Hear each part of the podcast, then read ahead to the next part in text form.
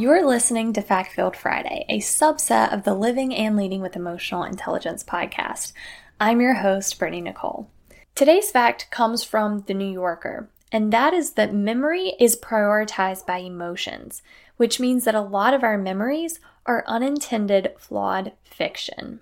So when you find yourself arguing with someone on how things happened or what was said or wasn't said, remember that the truth is likely somewhere in between because both parties involved are recalling the situation based on their perspective at the time, and how they perceive the situation was heavily influenced by their emotions.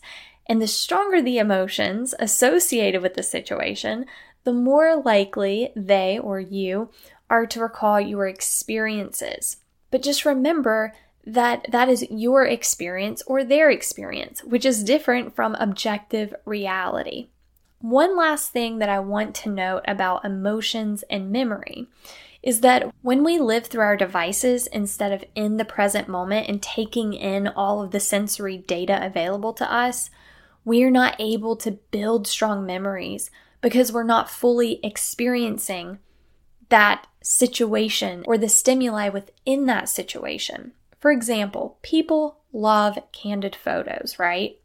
So when people go on trips or have experiences, they can become so consumed by documenting their experience and portraying how they want to be seen or how they want to look and feel. So much so that they fail to actually spend time being present in the experience and developing and encoding those genuine strong emotions around that event. And when we do this, in order for us to recall or feel something from that experience, we likely have to go back and look at the image of that experience to recall an emotion or a feeling based on how we appear in the photo. However, this is likely not an accurate perspective of how that actually felt because we weren't taking the time to be present. So, those feelings that we're feeling by viewing that image are either false or very weak because we didn't take the time to actually experience and encode those emotions as if we would in the present moment.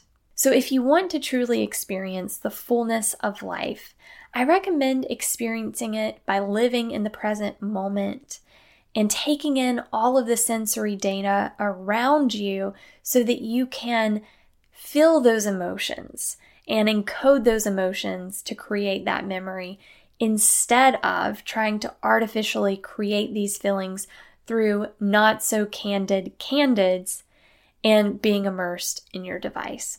But that's just my opinion. Take it for what it is. That's all for today's Fact Filled Friday. Until next time, live and lead with an open heart and an open mind. Thanks for listening.